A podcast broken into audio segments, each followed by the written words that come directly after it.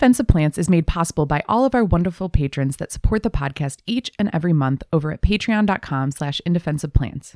Their monthly contributions ensure that In Defense of Plants can continue to bring you amazing botanical and ecological conversations each and every week. If you are enjoying this podcast and want to help make free science communication possible, consider becoming a patron. By supporting the show, you will receive wonderful kickbacks like stickers, producer credits, and access to multiple mini bonus episodes each month. Consider becoming a patron today and help spread the love of plants around the globe. Hello, everyone, and welcome to the In Defense of Plants podcast, the official podcast of indefenseofplants.com. What's up? This is your host, Matt. Welcome to the show. How's everyone doing this week? In this episode, we're keeping the paleobotany ball rolling. In fact, we're still focusing on that end Cretaceous extinction event and how it affected plant communities. Joining us today to talk about this is Dr. Ian Miller, who is the Director of Earth and Space Sciences and the Curator of Paleobotany at the Denver Museum of Nature and Science. As you're going to hear, Dr. Miller is obsessed with paleobotany and how it can be used to infer paleoclimates, paleoecologies, and so much more.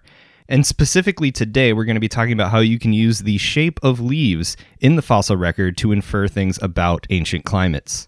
Are the leaf edges toothed? Are they smooth? Are there drip tips? These sorts of questions have way more implications than just simple plant anatomy. This is really fascinating work, and Dr. Miller is deeply passionate about this subject, so let's just jump right into it. Without further ado, here is my conversation with Dr. Ian Miller. I hope you enjoy.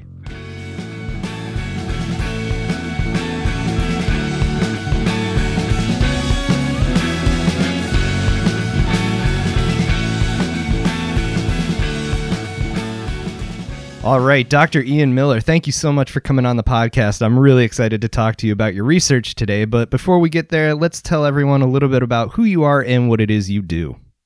Oh, thanks, Matt. I'm, I'm super excited to be here as well. And so, my, my, name is Ian Miller, as you said, and I'm a paleobotanist. I work at the Denver Museum of Nature and Science, where I'm a curator, and I'm also the chair of the Earth and Space Sciences there at the museum. So I run a, a, team of paleontologists and geologists as well as do my own research in plants. Uh, so that's that's sort of what I do now, and I got to this point, sort of chasing fossil plants in the American West. Were you always interested in fossil plants though? I mean that that's an, a really interesting interest for like a child to get into. You don't hear that a lot. I mean, I was a dinosaur kid. I know a lot of other dinosaur kids out there, but fossil plants, I mean, it took even me a little bit to get to the point where those were interesting. But now I would argue sometimes they're more interesting than the dinosaurs, but that's heresy and I think in a lot of circles. it is, and I I suffer from that all the time. I'm constantly uh, battling the dinosaur folks to make sure that the plants get the same sort of uh, airtime. Um, so I was a mineral kid. Nice. I grew up in Eastern Washington State, and so I was always after you know quartz crystals and pyrite and things like that, and mine tailings that were, that were around the ranch that I grew up on. So I kind of discovered fossils a little late in the game, though I did have this interesting formative experience when I was really little.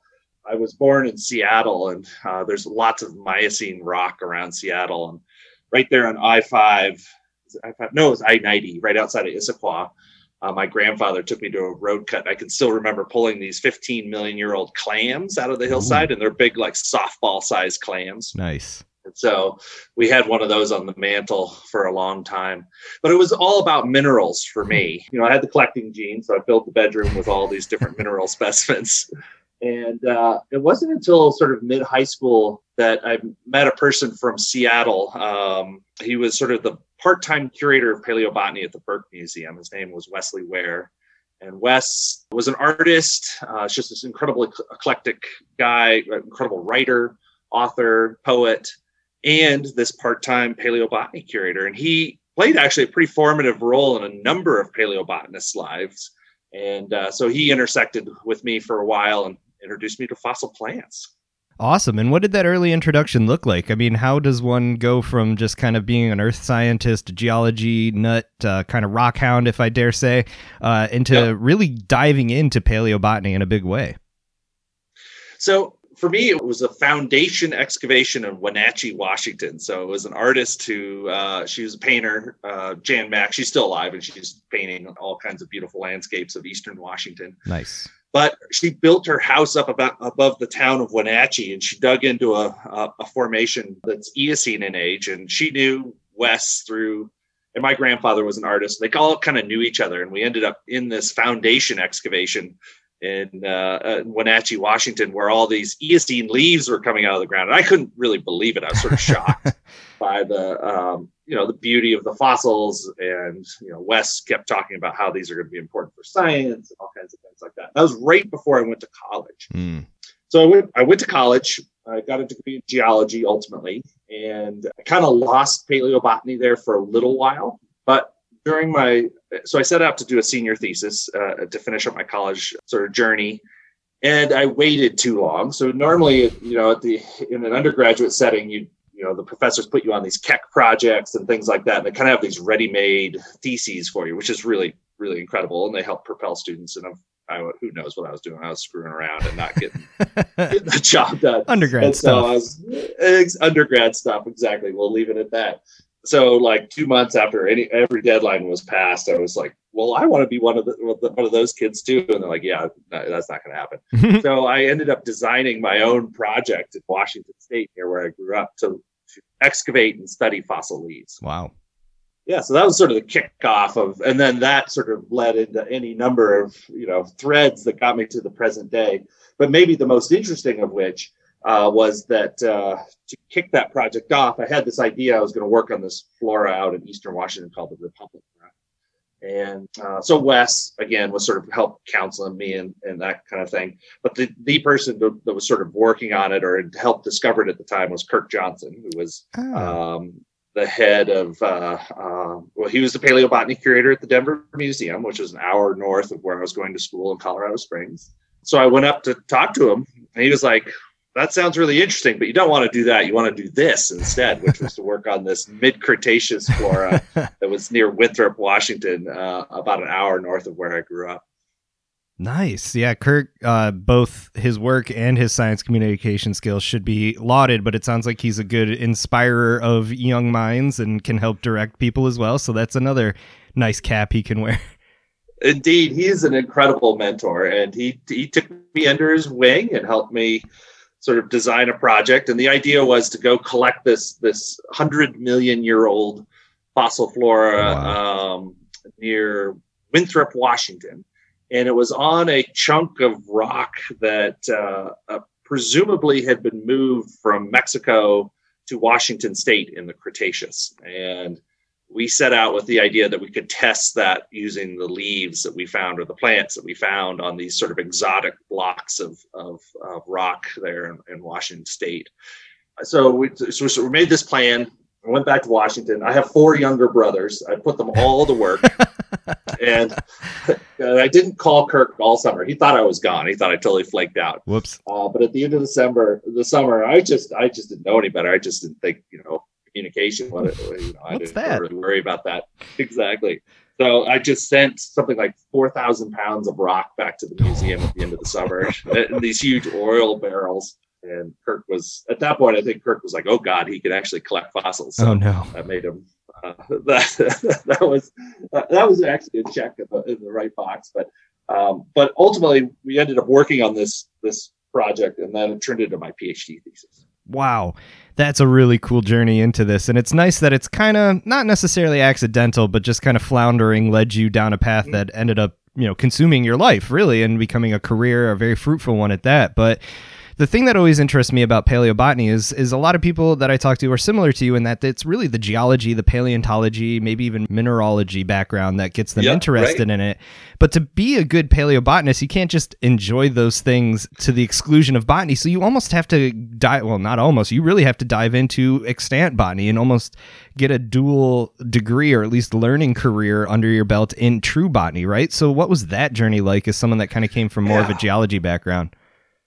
Yeah, I mean, you hit the nail right on the head. So we're, we're sort of have to build up these two sort of bodies of scientific expertise, and uh, paleobotanists fall into these two groups. You're either a botanist first or a geologist first. Hmm. And I was a geologist first, so I spent a lot of time trying to figure out how to become a botanist, and I'm still trying to do that. right, so I spent a lot of time thinking about native plants and I'm always trying to think like a plant because it's much easier for me to think like a rock. nice. like a plant. Um, uh, but for me, it was a number of field courses in graduate school. Spent a bunch of time in Costa Rica, uh, looking at dry tropical forests and just doing lots of plant surveys and yeah, I mean, just trying to get into Mm-hmm. being a botanist. But it is interesting because you have to learn this sort of whole other, as you know, this whole other way of thinking, like a whole other reproductive path, and, Mm. And how you know plants propagate their their genes and how that works in a, a genetic sense. It's just different than all the sort of undergrad classes you took in zoology, right? And by the time you get to grad school, the botany kids know all that stuff, and you're just just sort of you're lost. But at the same time, you can run circles around them from a geological standpoint. So Yeah.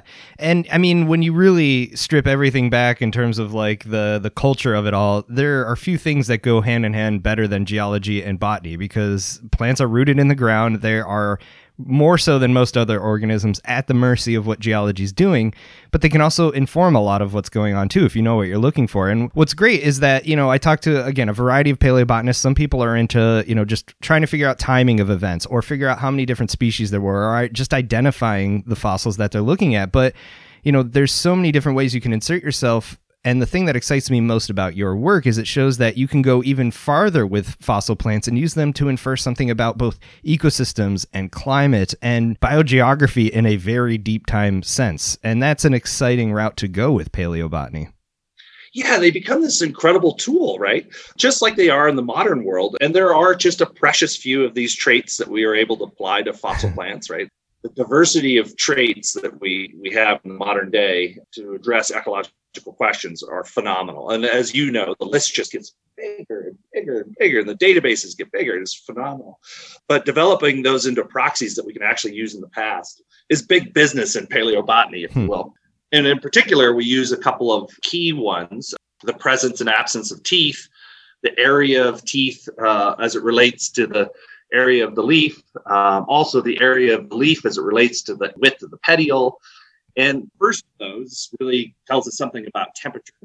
And the second of those tells us something about the leaf lifespan and gets us towards this leaf economic spectrum and sort of helps us, you know, start to use plants to address some of these questions. But what's amazing is that it just helps unlock, in many ways, the first sort of ecological parameters that you can compare from the past with the present, right? We're always at this sort of impasse. Like modern ecologists can observe and watch these things play out and measure them and, and see all the different interactions. And we're sort of left with these imprints of, of leaves on rocks. And you're sort of like, how do you how do you get the two groups to to connect? And it, and it sort of lies in these sort of trait-based proxies uh, that we can apply to, to fossil leaves and a few other things. But yeah.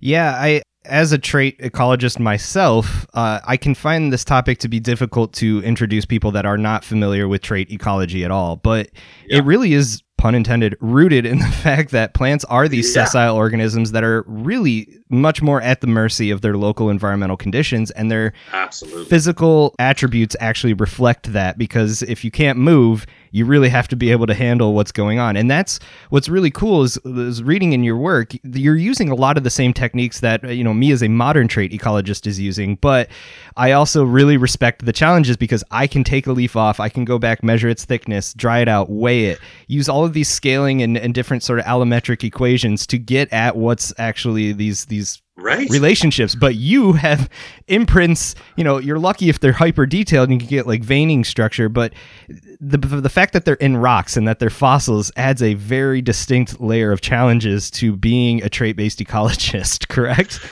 Indeed. Oh my goodness, it's so much so. So we're in some ways we're we're so primitive compared to modern uh, trait-based ecologists. I didn't think But of we it that way. Have these? no, uh, I appreciate that, but it's but it's true, right? I mean, um, and we're and we're always looking at again this big data set of all the traits that that we have in modern plants and thinking about you know what could be applied. So this this one that I've used a lot is um, simply the presence and absence of two species within sort of a you know what you might interpret as a stand, a forest stand, or a hectare plot in the past, right? Mm. So in the modern, we can we've been able to show, and it's really sort of interesting because we don't really know why it works. um, so much of that. Anyway, that basically you take a you know a, a standardized plot of land and you count up all the uh, woody dicot species. And the percentage of those species that produce teeth versus the percentage don't is correlated to the average temperature of Hmm. that plot of land on the planet. And this was first noticed in 1915. Oh It wow. was a paper in Science magazine, uh, so 106 years ago now. and it was in the 60s uh, that it was sort of resurrected by uh, this amazing paleobotanist at the USGS, Jack Wolfe. And Jack was a was a super brilliant guy, and he he was so clever at sort of guessing the answer with sort of a limited amount of data, and then the rest of us are still going back and testing what he thought, and often finding out that he was right Jeez. sort of sort of fun. But anyway, it gives us this tool, and this, it's one of a couple in our sort of one of, in our tool chest, if you will. But it makes us pretty relevant when it comes to sort of telling ancient, you know, saying something about ancient climates. And so paleobotanists go out, take a whole bunch of fossils out of the ground, sort them into species, and one of the things we can do then is get a, an estimate of the average temperature of that chunk of, you know, of that area, that formation, that time period. That's a really interesting idea because I think a lot of people listening, especially if you live in the temperate zone, will be very familiar with toothed leaves. I mean, it's a very Yeah. uh, interesting character to look at. It can be very helpful in identification of species, but let's explore this idea of how it can be used to infer temperature, at least. Like, why are you looking at teeth more than any other characteristic? I mean, there's probably other characters too, but why teeth? Yeah, why teeth? Well, good question. Um, I think if you could answer that, you could. Uh, that's probably a, a high-profile paper right there. I- you know, yeah, exactly. You know, there's a handful of ideas out there. Teeth are these incredible sort of zones of specialized cells on the edge of the leaf that produce all kinds of plant hormones. You know, they produce the special hormone of auxin, particularly in early sort of bud burst and growth of these leaves early in the season. There's sites of guttation where you're you're getting a ton of water and other plant compounds being pushed out of the teeth, which you know is helping drive transpiration and and so on and so forth.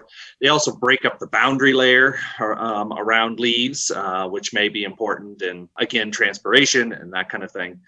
But it's still sort of open. So there's kind of this suite of ideas, and people are sort of circling in on, you know, why might you have more toothed species of trees in colder climates versus warmer climates? And in some ways, you probably don't want teeth, or you don't need teeth if you have plenty of water, or maybe it's the other way around. I can't remember. Anyway, but the, suffice it to say, right? So there's there's all these these sort of ideas of why there might be teeth or not teeth. I'd be really interesting to hear your perspective, Matt. But suffice it to say, this proxy exists, and again, it's totally empirical. There's been about 1,500 plots around the planet where this has been measured, every continent and the relationship remains robust. I mean, it's like any good ecological relationship. Uh, it's like got an R squared of about 0.6, so it's not like it's a you know it's it's not like engineering or something. pretty strong correlation.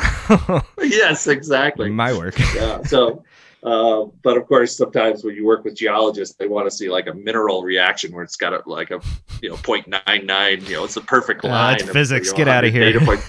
yeah, exactly. Right. Yeah, we're talking about the real world here. Anyway, so it becomes this incredible tool where, let's say, if I'm interested in a problem. So again, back to this where I worked uh, in Washington State for my PhD. There was this long-standing idea that these huge island arcs were docked in Mexico, or really Baja California, Mexico, as they rode in on ancient Pacific plate. Uh, that plate, Mm. which is called the Farallon, is completely gone. It's actually underneath us here in Colorado and, and in the mid continent. They can image it. It's sitting down there, but it's it's it's good. It's being recycled into the earth. But it was coming in at this oblique angle. So as it was subducting underneath North America, it was coming in at this oblique angle, and these huge island arcs, and we're talking hundreds of miles long, slam into North America, and then over a period of about 30 million years, would so slowly scrape up the coastline and then finally sort of suture to the continent as many as 3,000 kilometers north of where Wow. they sort of landed. And so there were two camps going into this, and it was a huge debate in the paleomagnetic community. Uh, there's these, they're called the fixists and the mobilists. The mobilists were the people who thought it had traveled a long ways. The fixists thought that these rocks landed just where they are today. And uh, so we went in to see if we could test it with fossils and in particular with plants. Um, so if we could find some fossil floras on these exotic blocks, we could then use their temperature, you know, estimate the temperature based on the leaves and decide whether or not that's more of a temperate signal or more of a tropical signal, and then restore that fossil site to where it grew uh, uh, hundred wow. million years ago. Ah, oh, man. And I'm obviously thinking about this from more of an ecological standpoint is like, oh, he's looking at temperature, trying to figure out was this a temperate zone, a subtropical or tropical climate. Yeah. But there's other, you know, just goes to show you how like bias of, of interest and background kind of plays in here is even from the geologic standpoint, you're like, I, I, whatever the ecosystem was doing, whatever, but let's figure out where these islands came from. And that even of itself, the biogeography and the deep time plate tectonics, which, you know, for a lot of people listening might not realize is that's a very recent uh, sort of theory, I guess, or, or it is. It's only yeah, recently right. kind yeah. of been confirmed and you know we take it for granted today but that you know even within our grandparents uh, generation was not the standard for what we were trying to figure That's out right. but here's where paleobotany can be applied in so many different directions Absolutely. And, and, to your point about plate tectonics, it's like one of the five major discoveries of the 20th century, right? You may not hold it up there with DNA, but certainly in the geological realm, it is right? I mean it is it was the key to understanding how our planet behaves uh, and all of its cycles. And so uh, you know really the first clear ideas around plate tectonics were emerging in the 60s and it was still well into the 80s that major camps of people didn't really wow. think that uh, plate tectonics are real. And, the, you know the whole new class of students were all, you know 100% on board. It was just uh, you know it lagged into the into the 80s but you're right. So paleobotany, and this it's ironic because it's actually um, it's tied to plate tectonics longer than any story that uh, you know that I'm telling here. It all it goes all the way back to uh, to Wegener, who is really one of the people who was instrumental in sort of saying like South America and Africa seem to have similar coastlines. And this fellow was a, a meteorologist, and it was about 1920 or 25, something like that. I can't quite remember the details, but um, he argued that there were similar fossils, including similar plants on both continents, and that these things may have once been joined together.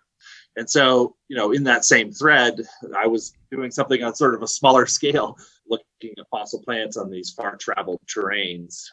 And it's interesting. So, you know, long story short, we, you know, we, we went and dug something like three or 4,000 you know, 100 million year old fossil plants out of the ground. And it's a really fascinating flora because it's a, it's not long after the angiosperms, the flowering plants evolved. And so they're started starting to take over the landscape from an ecological standpoint, but they only make up about 50% of the flora. So there's all these bizarre things that are sort of hanging on hmm. that are slowly being replaced by the new and, and incredible angiosperm that evolved some 40 million years prior to this moment in time 100 million years ago so you get all the seed ferns, which are a type of gymnosperm, uh, but look like ferns but are producing seeds. And um, you know other groups of you know this group of essentially flowering cycads that are probably related to angiosperms called the Bennettitales.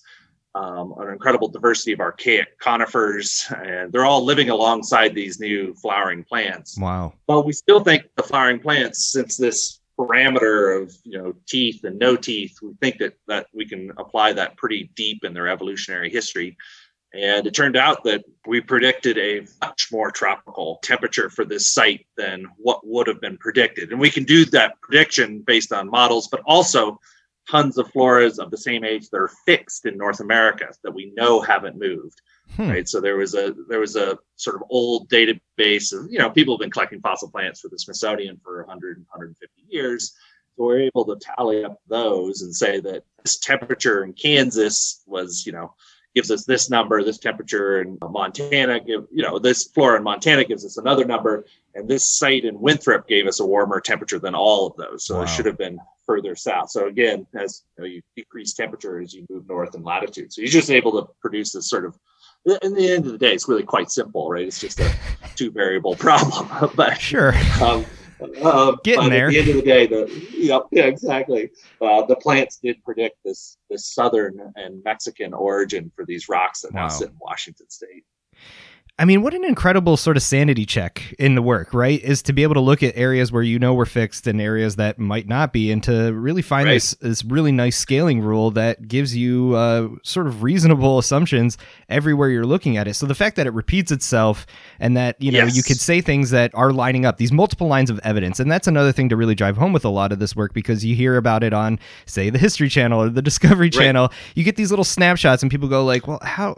Come on, this is just someone going Right. out and looking." at But there are so many different areas that you're correlating evidence from a lot of different, uh, even sciences, really, uh, to try to make these assumptions more realistic or at least more uh, accurate and and defensible.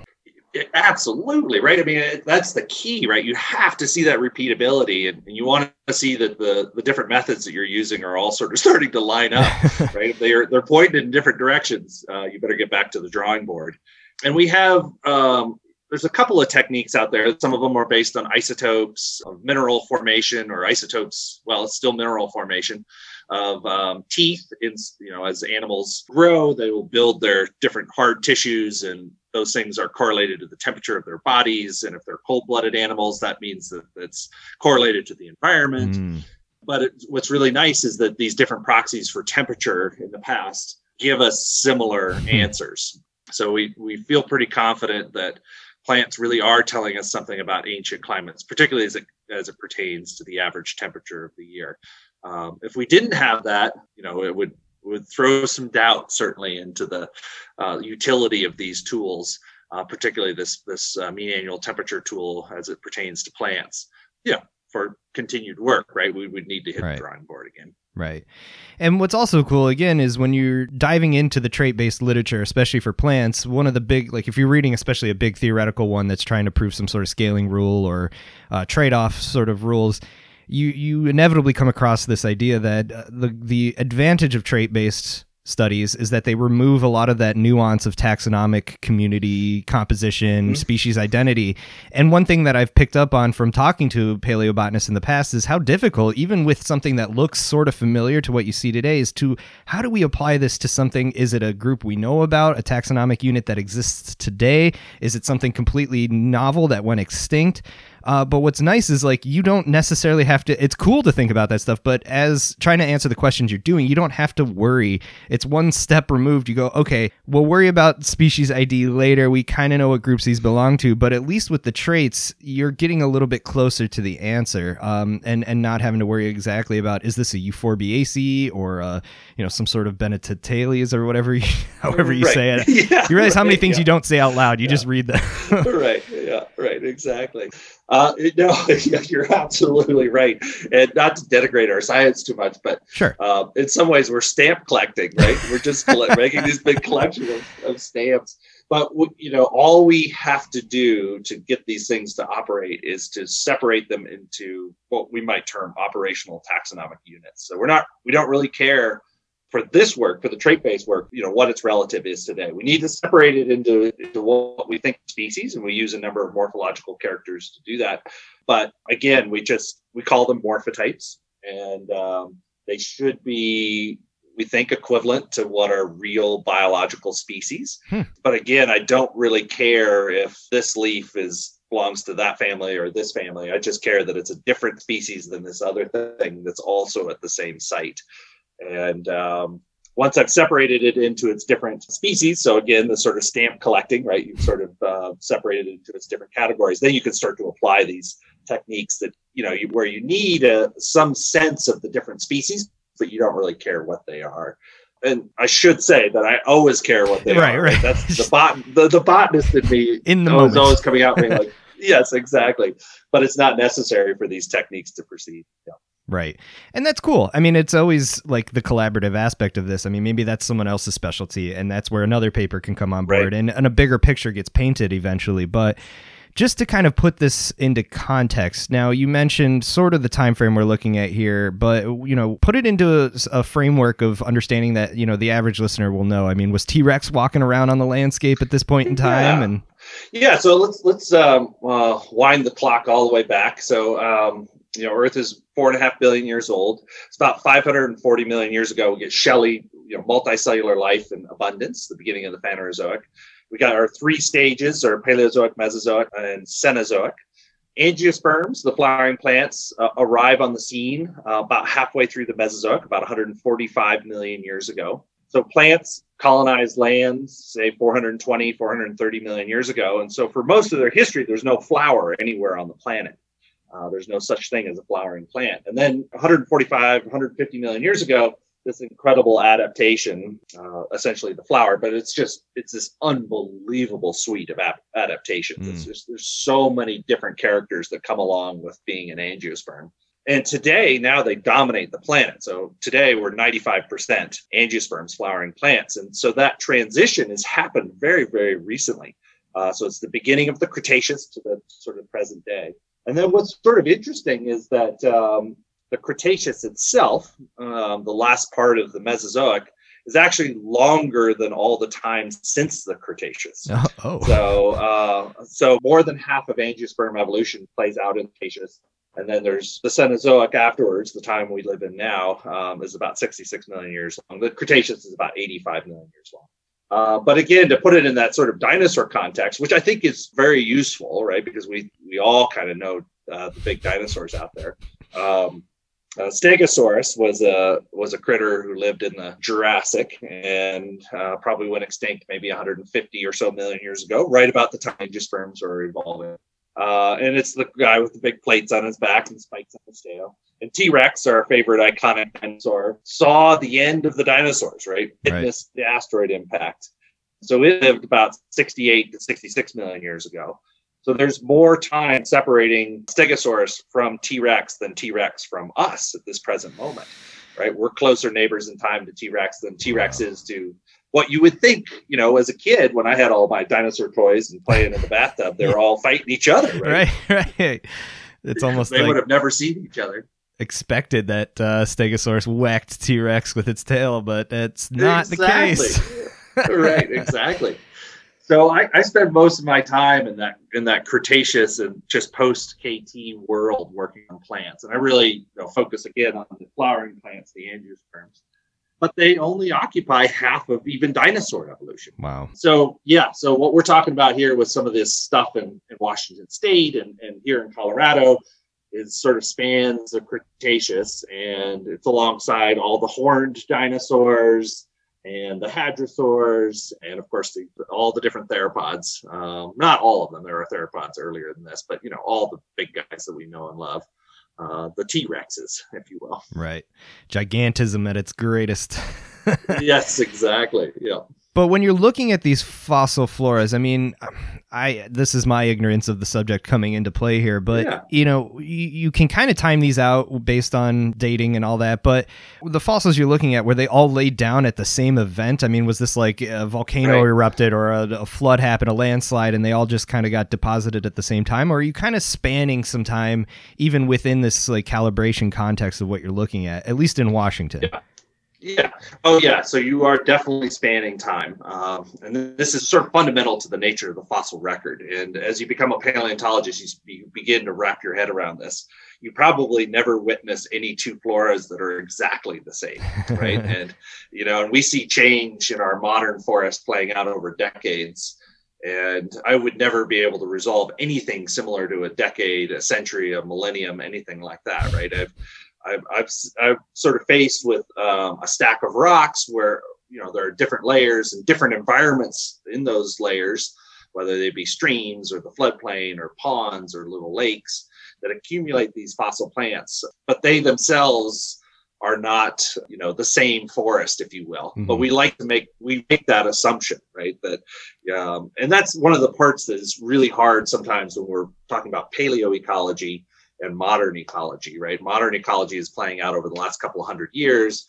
In paleoecology, the finest resolution is probably maybe 10 to 100,000 years. Oh, wow. Resolve. So okay. we still have that gap between our, our fields. So to answer your question, yes, right? So we hope that variation over a shorter time scale is is averaged out in a forest, if you will, right? So we do know forests change pretty quickly, right? Since the last ice age, you know, 10, 12, 14,000 years ago, you know, forests have moved a lot in North America. They move south when the glaciers advance, they move north when the glaciers retreated. And I might be looking at floras that are 20,000 years apart. So, Mm. right. I mean, you start to wonder like, okay, uh, you know, so you have to, you have to trust that those forests aren't moving that much, that you collect enough data that you're averaging out those changes. Right. Um, but the error that you might see in these data sets might just simply be a result of those shorter term variations in, in climatic cycles. Sure. I mean, it's ecology. It's messy, right? But I mean, you could Yes. go back in time, even twenty thousand years on this continent, and still see similar players. I mean, I remember going to the Gray right. the Gray Fossil Site in eastern Tennessee and looking at their paleobotany collections, and just going like, I got goosebumps because you're like, that's a post oak and that's that's a, Yeah. a hickory nut. You know, I mean, there's there's familiarity there, and at least you know, you like you said, you can average out some of that noise and and say something big about the climate, the ecology of that area. That's and, and and again, these avenues can go so much farther than this. In fact, some of your work also looks at how communities change through time, which is also very exciting, especially when you talk about sort of the Cretaceous boundary here, when when everything changed in a very big way. Probably one of the most familiar extinction events uh, that humans know about. I think so. Well, I hope so. Um, and it was it was a remarkable extinction event because we you know we're hit by this asteroid, and it's a it's essentially a once in a billion year event. It really should have never happened. Um, the the physics of the solar system is supposed to sweep Jupiter, and I don't really quite understand all the details, but the, the deal is, is that the big planets, their gravity is supposed to sweep up all these things, and we're not supposed to be hit by them. And so, as far as we know, the the end of the Cretaceous impact, uh, this giant asteroid is the third largest in Earth's history. the two other larger ones are billions of years old. Hmm. And so, yeah, I mean, the end of the Cretaceous came to a close with this giant piece of metal and rock from outer space. It was maybe as much as 10 miles wide, moving at about 150,000 miles an hour, and probably made near passes to Earth thousands of times. Dang. And then 66 million years ago, it came in from the south over Antarctica, which was forested, a very different, uh, still at the South Pole. Uh, it's been down there for a while, but totally forested in a world without ice. And uh, if you're on the front of that thing, you, have seen a forested Antarctica, South America, and then slammed into the Yucatan Peninsula at this unbelievable rate of 150 so thousand miles an hour. Blew a hole in the ground, 20 miles deep, 120 miles across, something like that. Sent a shockwave and firestorm to Alaska in five minutes. Ooh. And those of us sitting here in North America would have been vaporized if you didn't have a, you weren't deep in a valley and had some way to sort of escape the the blast wave, the propagation of the blast wave. Sure. And that plus all these incredible sort of uh, environmental effects uh, in the ensuing days, weeks, and decades, and even centuries led the dinosaurs to go extinct, as well as many, many plants.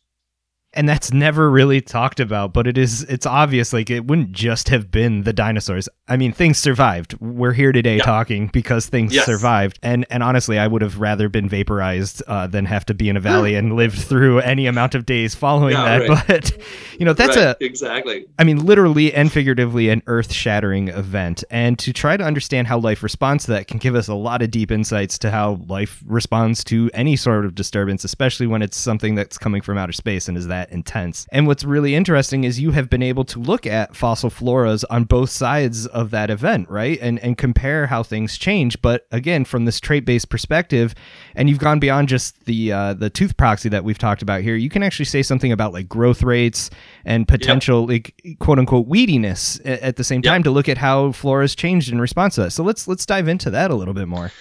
Yeah, exactly. So uh, uh, this this sort of loops back to our our friend Jack Wolfe, who predicted that uh, maybe at the KT boundary, given these incredible sort of atmospheric effects, uh, including a nuclear winter and a dimming of the sun, Hmm. so so much dust in the atmosphere may have dimmed the sun by 20 25 percent. Um, and it's sort of like taking your full sun house plant, putting it in the corner of your house, and it does not do well, right? So, Yeah. uh, so things that needed quote unquote full sun were in deep trouble there for a while. As you know, maybe the dust it was in the in the air for a decade or something like that. But this led to what was almost certainly akin to a nuclear winter. Wow. And so you can imagine now sort of the environmental selective pressures that would have been put on plants.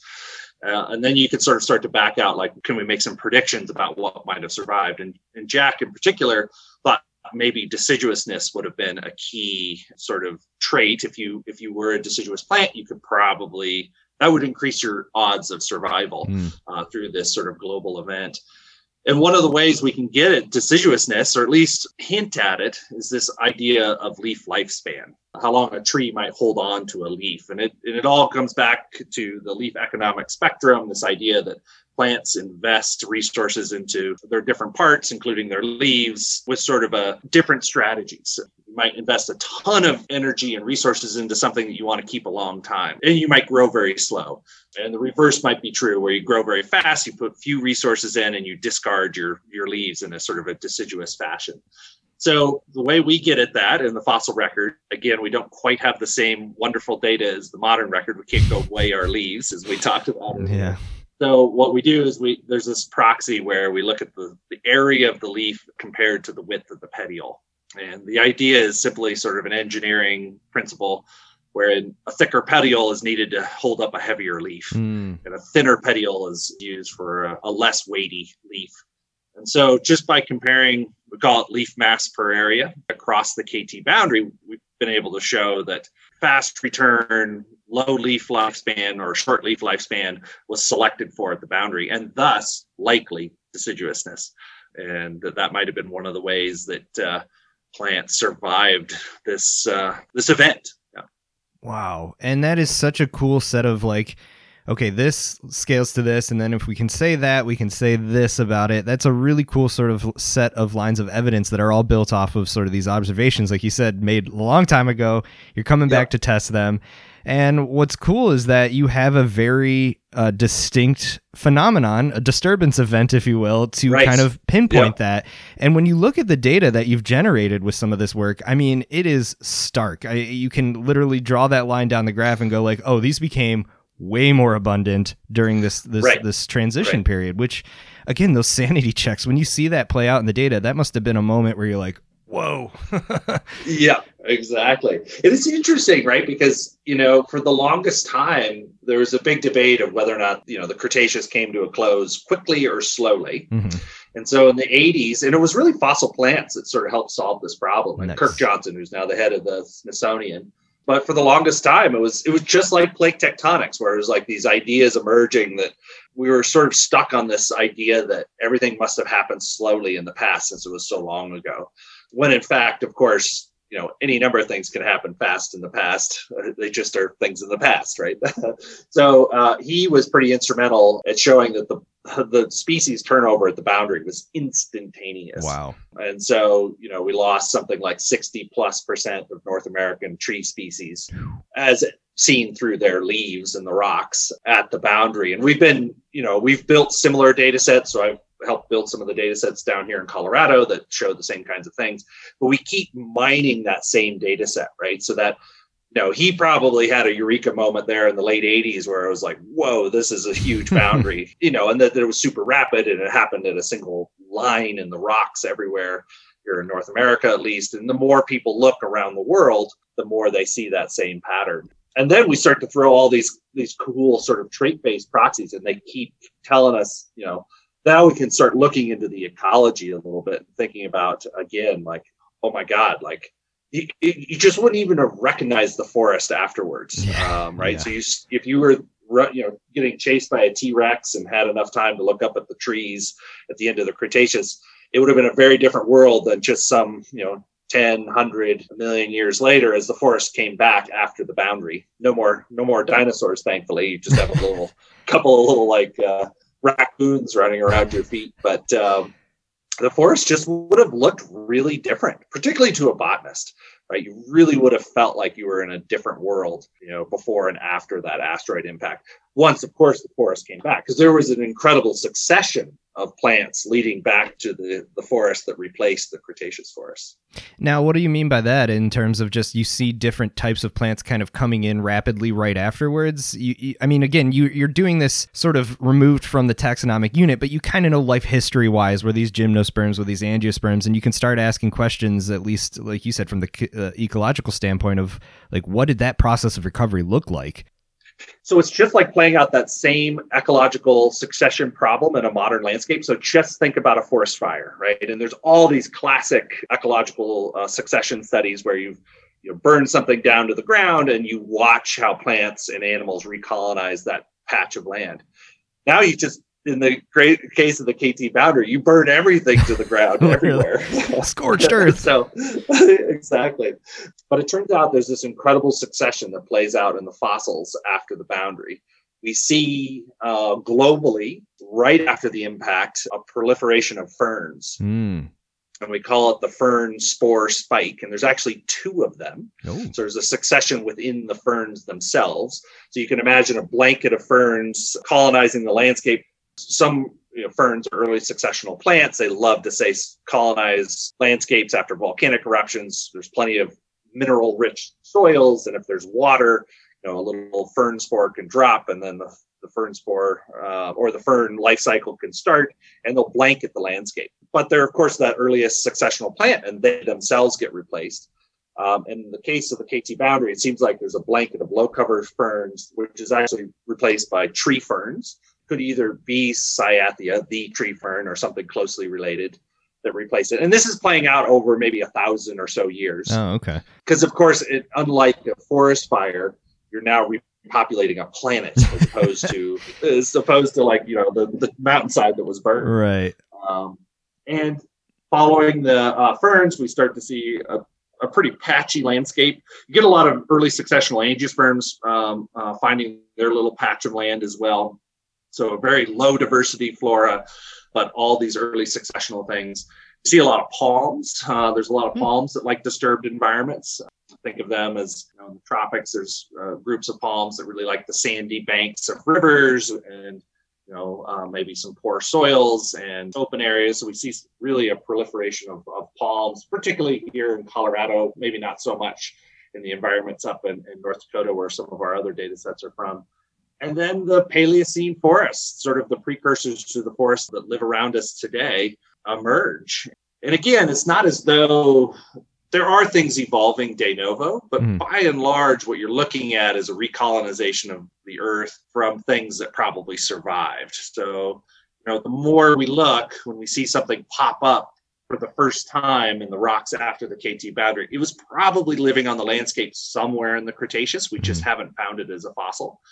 And this is its moment, right? As the forests have been cleared, the incumbents have been wiped out on the floodplains, and now it is uh, proliferating uh, all through our environments that we study here.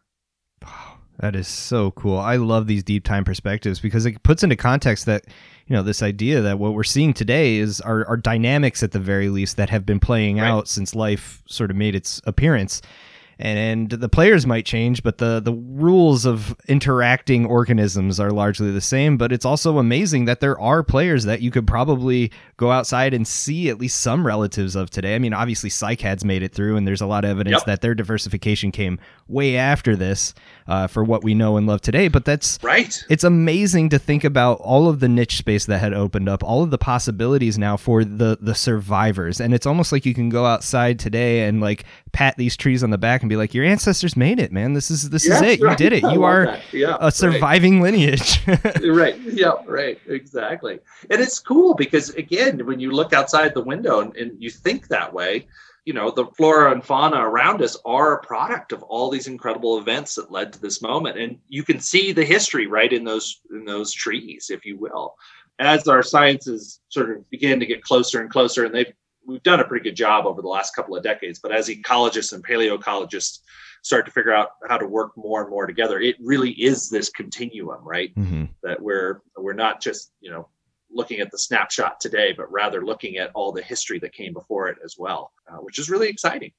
Yeah, and that's again the paleontology aspect. It's it's literally writing the origin story of everything we know and love and recognize today, and that's what gets me so excited about reading work like this. Even if I don't myself get to dabble in it uh, ever, but it also puts into context a lot of these special places on Earth, like New Caledonia or Fiji, that have been right. adrift for very long times and have yep. rep- a, a, disproportionate amount of representatives of something very old and very yep. different than what most of the continents and islands today get to uh, uh, call their own floras. Yeah, they it was so yeah, it's so cool because they are they somehow well being isolated as you just said they've been a, a sort of saved from the arms race on the continents, if you will, um, right? And so they are this refugia of these old ancient things. And uh, I can remember for my PhD working on these fossil plants that are 100 million years old, looking at conifer that as literally, as you say, live only in New Caledonia today. and uh, sitting there in Washington State saying, like, oh my God, this is a New Caledonian tree that only lives in like two valleys and survives by dropping its seeds in rivers and somehow reproducing. It's just it's insane. And there it is in the fossil, you know, in the rocks hundred million years ago.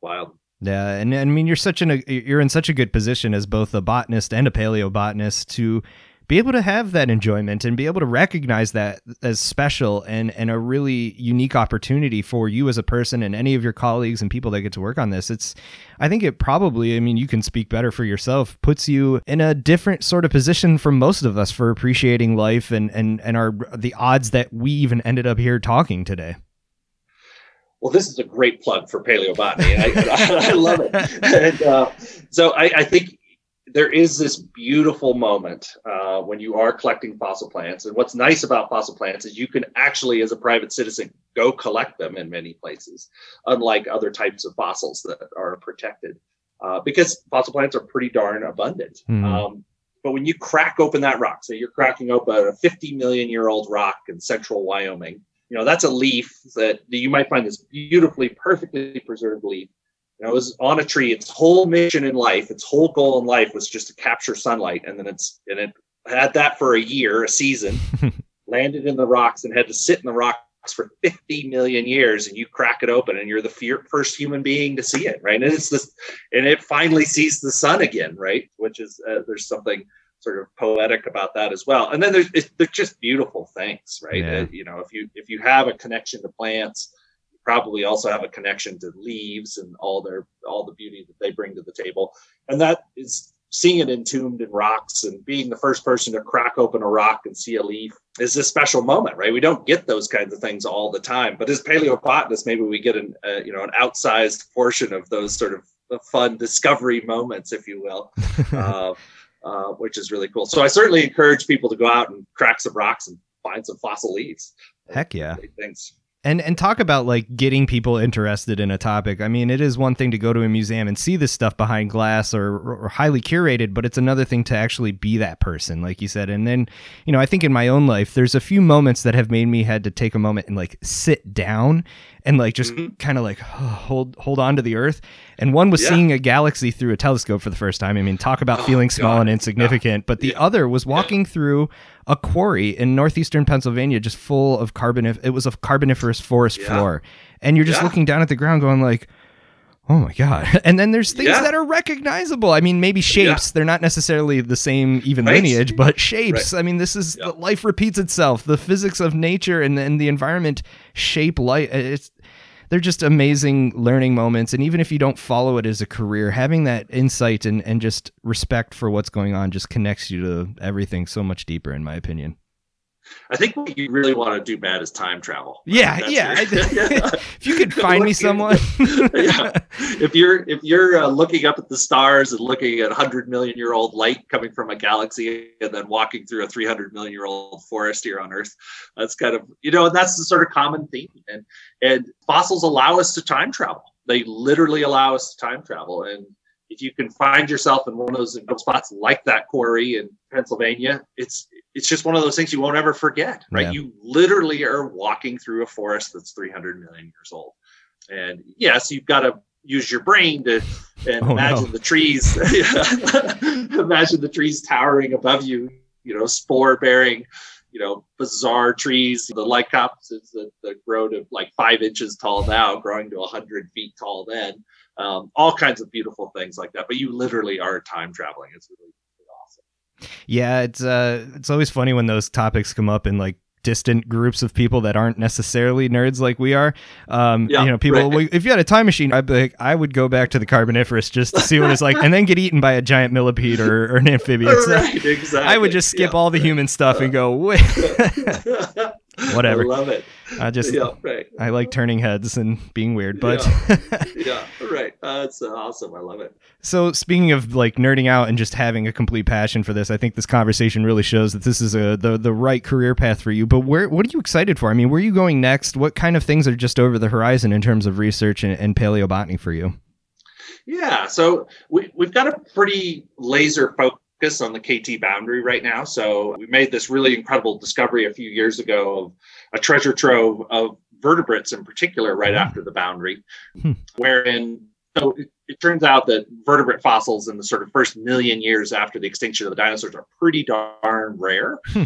and we sort of reconstruct these early placental mammals in particular from little jawbone chunks and teeth and so on and so forth.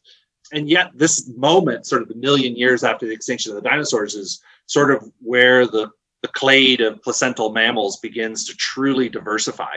And of course, placental mammals, of which we are two, dominate the planet today. So all of this incredible evolution is happening right after the time of the dinosaurs in the mammal world. And so about three, four years ago, a colleague and me uh, made this really incredible discovery right here in Colorado, where previously we in all of North American museums, there was like four or five skulls, partial skulls of early placental mammals known. Hmm. And in and in a hundred years of looking, that's all anybody had ever found. And um, so my colleague Tyler Lyson, who's curator at the museum, and we worked together a lot on the KT boundary, um, had been working in South Africa. And he there in South Africa, instead of looking for the bone on the surface, those paleontologists, they're looking at a time period that's much older, but they look for bone in concretions. The bone that's been encased in, in sort of a mineral glue, if you will, or dough that grows around the bones. And so they become these amorphous, you know, off-colored rocks, but you don't see any bone.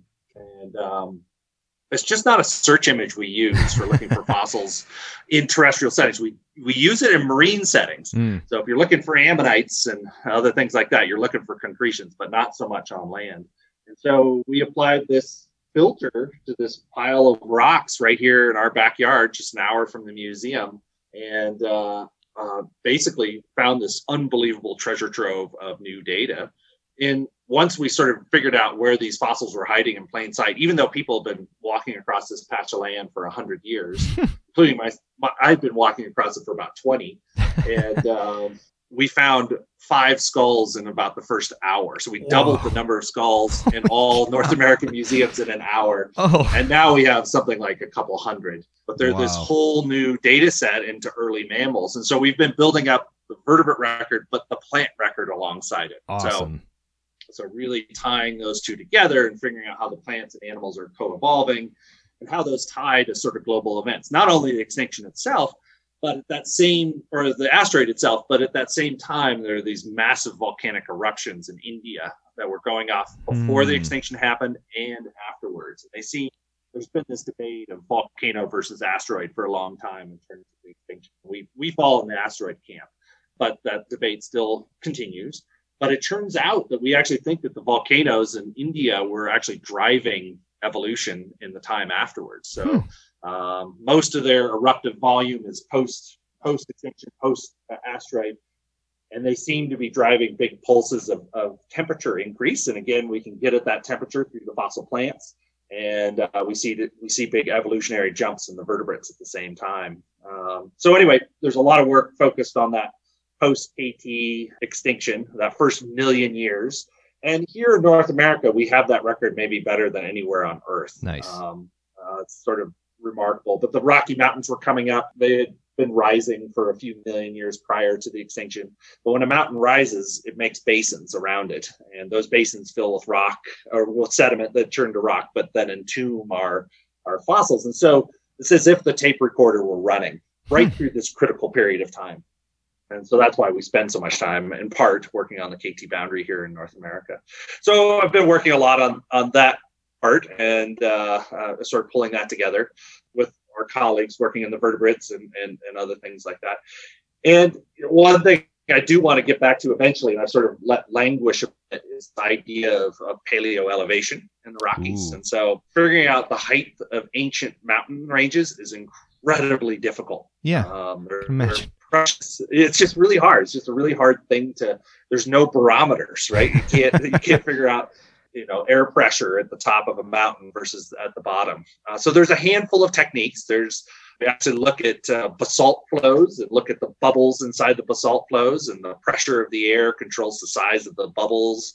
We look at isotopes rained out from from clouds and all kinds of different things to sort of think about how high these mountains were. But fossil plants can help us there. So if you have fossil plants at the bottom of the mountain and somewhere near the top of the mountain, we can figure out the difference in their temperature. Again, as we've talked about with the teeth and the leaves, you know, dividing them into species and so on and so forth. And we all know as you go up a mountain range, you got to put on your coat, right? It gets colder.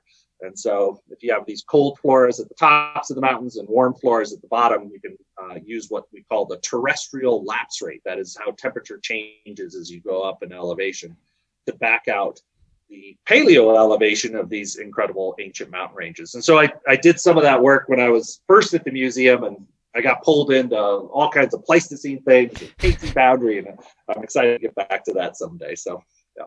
Wow, that is so exciting, and obviously open door. I would love to have you back on to talk about both of those trajectories, and that's uh, that's really interesting stuff, especially when it comes to you know what did what did this continent even look like at this point? Yes, you know how exactly. different were things? So Cool. Yep. Um, if people want to keep a finger on the pulse of your work or just the work of your colleagues, I mean, how do you recommend they go looking for more information on this? I will add links, so don't worry too much about remembering what the exact URL is, but where do they go looking? Yeah, thanks. Yeah, so certainly our website at the museum, we have a good science set of, of pages associated with all the scientists at the museum, and you can look us up there and click on different projects. And you know, in terms of this KT boundary work, there is a we did have a really cool Nova special that just came out called Rise of the Mammals. Nice. That was uh, in 2019, and uh, that detailed this work about how life recovered after the uh, extinction of the dinosaurs, and that relates again mammals to plants and tells this whole story. Um, inside that, you'll see this unbelievable moment where one of the teens that we work with, we work with teens every summer, she finds the earliest legume in oh, history. Oh, it was unbelievable on camera. Oh, so, that's um, awesome. It, it, was unbelievable, and uh, nobody could have ever predicted that. And uh, so she's sort of immortalized in this moment, uh, finding the world's oldest legume. Wow, amazing. Well, I just, again, you never know what the next crack of the rock's going to bring, and it could exactly. just be a, a summer yep. camp situation. And now she's yep. famous for a reason she never thought she would be. exactly, exactly. Ah, That's awesome. Well, I will put up links for everyone to find those and to be able to learn more about your work. But Dr. Miller, thank you so much for talking to us about this today. This is amazing work, and I, I really wish you all the best luck and and and you know keep hammering away at those rocks because you're telling the story of Earth. Thank you for doing that. Thank you, Matt. I really enjoyed this. This was this was awesome. Great. All right. Well, hang in there, stay healthy, and uh, stay safe out there. All right. Thank you. Cheers. All right. I bet you will never look at the margin of a leaf in the same way again.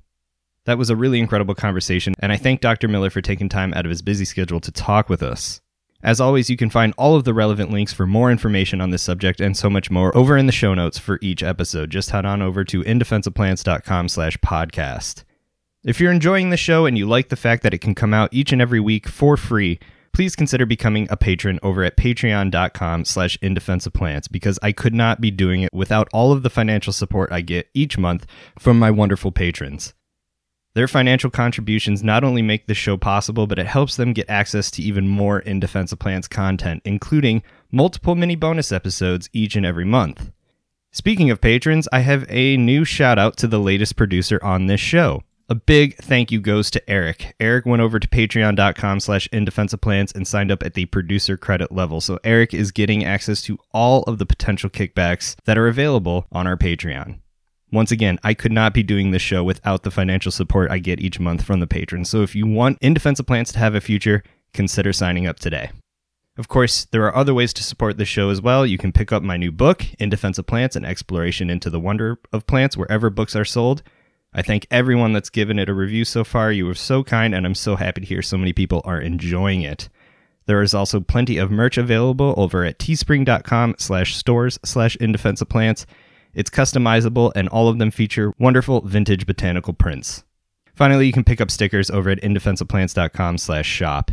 And if money really isn't in the cards for you, which I completely understand, at the very least, make sure you are subscribed to and you've reviewed this podcast wherever you download it from each week. But that is it for me. I really thank you all for listening.